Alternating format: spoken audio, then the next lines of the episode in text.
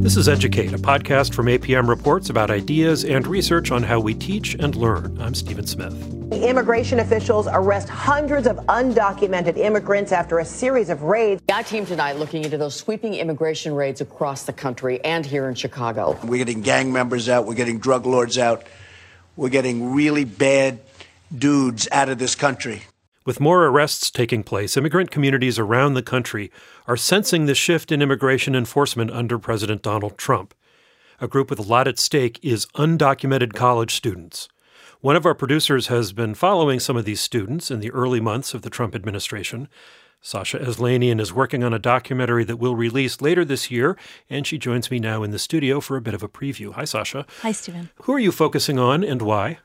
I've been talking with college students in three states Georgia, California, and Minnesota.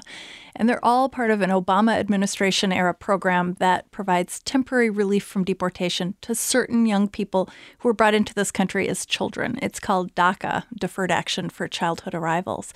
And only a small percentage of the more than 750,000 people who are part of this program are in college but they've been on a collision course with President Trump, who promised to cancel DACA on day one. He hasn't done that, but the Trump administration is prioritizing the deportation of more people, so their family members could be affected. I've also been talking with people who support the president's actions and want to see more deportations. Now, in November, you introduced us to a 23 year old named Estefania. She's a community college student in Minneapolis, and she came here from Mexico as a child. And now she mentors other undocumented students at her college. What is she thinking these days? I checked in with her the day that the Department of Homeland Security released its memos describing its enforcement priorities. And that was when we learned that DACA was not going to be affected uh, for the time being. But she wasn't taking a lot of comfort in that. She told me, Hope left my body a long time ago. And I asked her how her worry over the Trump administration's immigration policy was affecting her studies and also those of the other undocumented students that she mentors. And she told me her schoolwork has been suffering. I haven't turned in any of my assignments, but I have talked to my professors and they said it, they have said it's not too late. Um, but I'm seeing how some students are also struggling. They, it's not like they give a reason why, but I can almost sense, right? And um, it, I think it's taking, it's finally like hitting reality, right? Um, especially because we've seen rumors of ICE being active in Minneapolis and St. Paul in the last two weeks. So yeah, that fear is back um, in our communities. That fear of should I risk going to class today? Can ICE come into MCTC and take me? ICE is the immigration and customs enforcement. Right, right. And MCTC is the name of her college, Minneapolis okay. Community and Technical College. So Estefania has been putting her energy into know your rights training for her students and their parents so that they know what to do if they're pulled over or if someone comes to their door. And students have also been talking with college administrators about what they will do to make these students feel safe on campus, but they're not going to go so far as to call it a sanctuary campus. You also traveled to Georgia. Who did you meet there? I met a 20 year old college student named Valentina, who was home on break from Dartmouth College, where she's a sophomore studying biology. Her family came from Uruguay, and they overstayed tourist visas when Valentina was six. In mid February, when I was down there, there were more reports about raids and uh, detentions. And so, even though Valentina, like Estefania, has DACA, she's rattled. On the news all day is just things about immigration and deportation and all these things. It's made my parents exponentially more afraid to the point where yesterday they started moving things from the attic to the garage and i was like why are we doing why are you guys moving things to the garage? And my dad said just in case if we need to quickly move. And that to me was like a huge like that brought my world down. That it it just it was a huge reality check i guess because maybe i was being very optimistic very maybe i was being very hopeful. But the reality is that it's a very real possibility that something will happen that will cause my family to leave. And if that's the case, I will be in this country by myself. And Valentina would stay because she has this scholarship to go to an Ivy League college. So she feels that she has far more opportunities here than she would if she were to go back to Uruguay with her parents. The youngest siblings in the family are both U.S. citizens because they were born here. She'll be heading back to college soon, and her school is a thousand miles away. So she's really worried about leaving her parents and her three younger siblings it's hard knowing that when I go back to Dartmouth, because I'm the only one that has a license. So I'm the one who drives my family everywhere to get groceries, to go to the doctor, to go to school, all those kinds of things.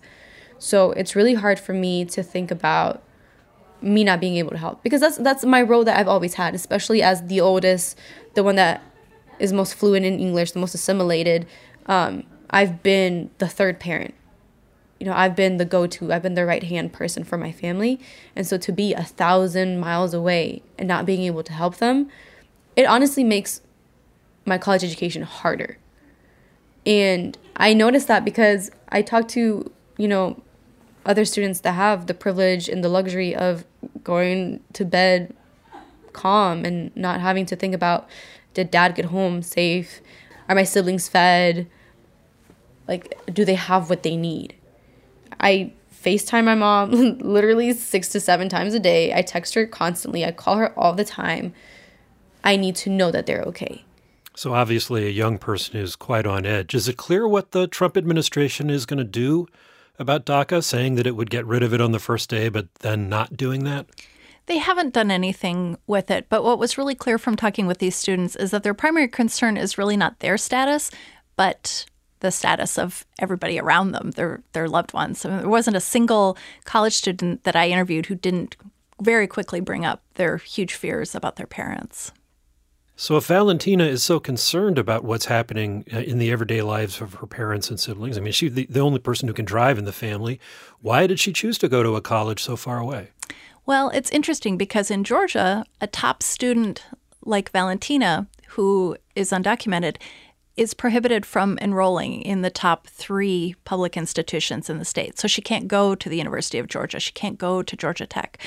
And so when she got the scholarship to go to Dartmouth, you know, that was the best school that she could get into. And so she did it. The other thing about Georgia is that even if she were able to enroll, students with DACA have to pay out of state tuition rates, which is considerably more expensive. But there are people in Georgia who'd like to see the state take even a harder line on unauthorized immigrants. Tell me about that. Absolutely. Um, one of the people that I spent time with is D.A. King, who runs an organization called the Dustin Inman Society, and that's named for a boy who was killed in a car accident by an unauthorized immigrant. Here's part of a voicemail that King left me on Inauguration Day. It was a jubilant day for him because he strongly supports President Trump's stance on immigration enforcement. I just watched the inauguration alone in my home office. I got a little bit choked up. I, I regard it as not only a transfer of power, for which I am grateful, but also a transfer, I think, of attitude and agenda.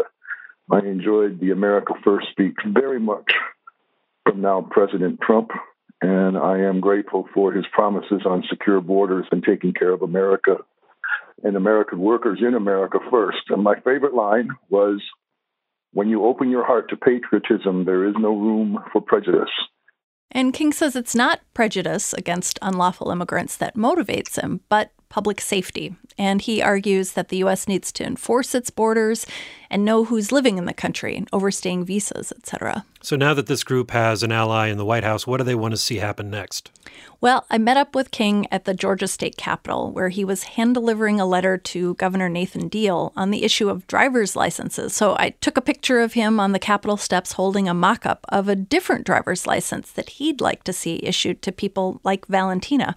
And it says illegal alien and temporary in prominent red bands across the license. So there would be no mistaking it. And King says driver's licenses function as our de facto national ID cards because we use them to board airplanes and the like. So he wants to have a different looking ID for people who don't have legal status.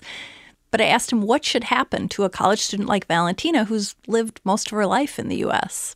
People who were brought here involuntarily as very young children by their parents illegally are worthy of our sympathy. In my own case, that sympathy is ever decreasing when I see them marching in the street screaming that we should never have any more deportations, ever, for anyone.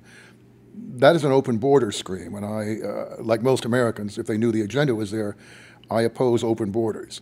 King is supporting a number of bills in Georgia to make the state even less hospitable to unauthorized immigrants. Things like publishing lists of crimes committed by unauthorized immigrants and penalizing sanctuary campuses. So, how are the folks who are supporting immigrants, their advocates, how are they pushing back against this kind of thing? Well, in the education arena, there are three lawsuits right now suing the state over the ban on undocumented students enrolling at the top three colleges and the in state tuition issue. They're also uh, resisting and borrowing some of the nonviolent tactics used in the civil rights movement. In the conversations you've been having with students in Georgia, Minnesota, California, we're two months into the Trump administration. What is their sense of what's going on? Well, they're definitely anxious about scattered reports around the country of young people with DACA who have been detained in places like Seattle, Mississippi. But as the risk of deportation goes up, I found in many cases so did their determination to fight with everything they have for access to education and inclusion in a society that they feel is their home.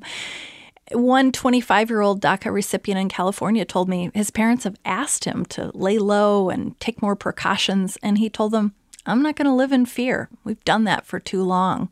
And he said to me he's trying to live as normal a life as possible and not think about this because it just depletes his energy.